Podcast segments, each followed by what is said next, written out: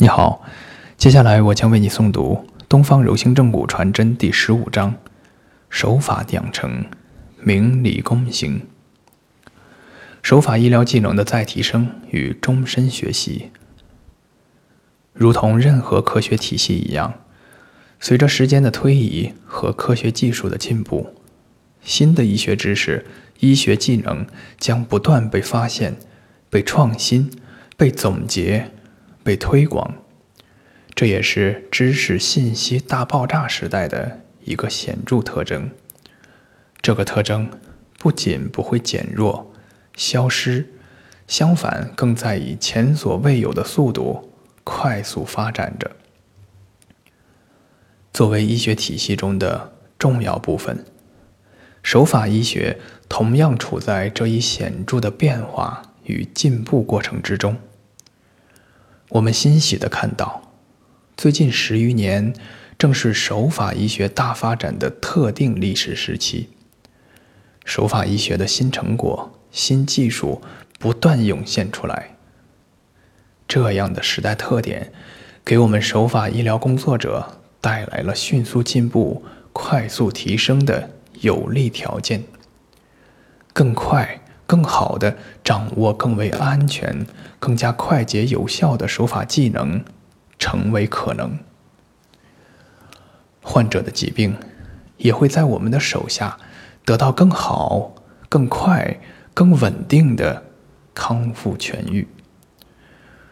如果我们不懂得抓住机会，不善于把握社会发展的脉动，不学习、不提高，就一定会落后。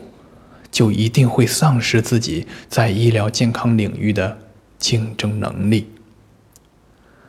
孙思邈大医精诚曰：“世有余者，独方三年，便为天下无病可治；即治病三年，乃知天下无方可用。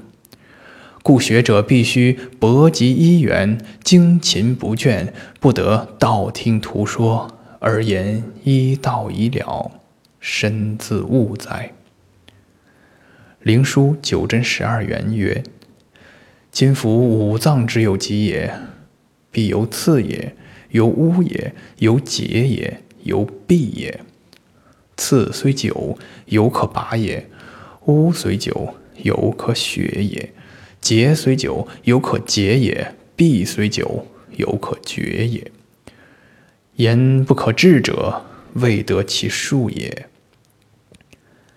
与时俱进，善于学习，勇于进步，是新形势下骨伤与手法医学工作者生存与发展的主旋律。一门专精，兼顾别样，别样促进专精，理论与实践相得，共进，出手不停。精进不止，善于反思与探究、验证并突破权威的规章，这是探索者的思维与行为特征。把思想的窗户打开，勇敢地接受预料之外的事物。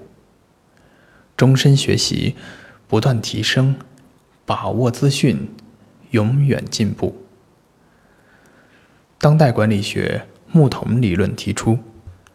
组成木桶的木板如果长短不齐，那么木桶的盛水量不是取决于最长的那一块木板，而是取决于最短的木板。找到并修补自己的短板，是技艺提升、个人成长的不二法门。学正骨，如果只是练就几个搬动动作，只要勤加练习，每个人都可以学会。但是技艺欲臻上乘。必须要能在把握相关医学体系理论与技法的框架基础上，将人体每一块软硬结构把玩于掌指之中，调移进退，多少自如。如此就不是那么容易了。除了勤奋之外，心性与悟性，甚至灵性，可谓决定性。毛太之正骨日记。当我们以侥幸分子医学教授。费城，宾夕法尼亚大学医学院，Frederick S. Kaplan，医学博士给骨科医生们骨科医学生们奉献的十条学医心得，作为本书的结束语吧。一、临床实践是最高法则。二、物理诊断技术永远不会过时，要好好的学习、实践并传授他人。三、最伟大的发现往往不是在领域的内部，而是在领域该领域的边缘或是领域交界的地方。要有全局的眼光，并放眼未来。四，没有人能够知道新的问题将何时出现，对源于课本之外的争议予以重视。五，不要试图学会所有的东西，而要专注于某一些领域，并不懂即问。六，如果你想成为一名杰出的骨科临床医生，首先要有丰富的知识。包括内科学、药理学、儿科学、影像学、神经学、流行病学、遗传学、分子生物学，还包括精神病学等等。